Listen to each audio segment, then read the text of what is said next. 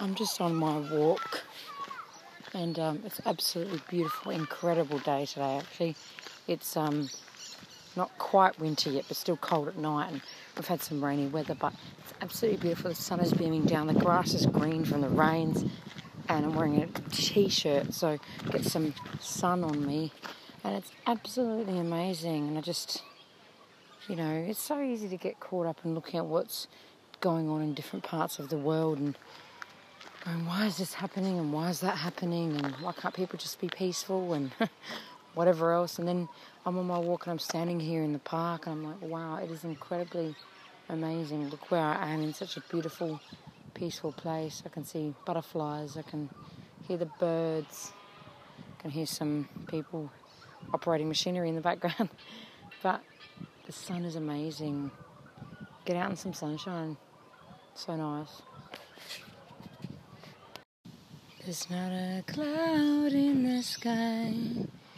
It's as blue as your goodbye. There is not a cloud in the sky. It's beautiful blue skies. The sun is warm. Oh, how can you ask for anything else when you've got the sun on you and you've got peace and quiet around? How can you ask for anything else? except when random machinery starts.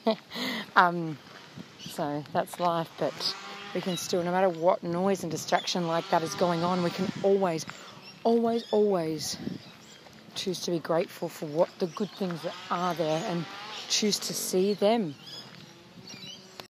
So I wanted to bring that back to gratitude and say, right now, in this moment, what things can you be grateful for? What things can can we individually feel grateful for in our lives?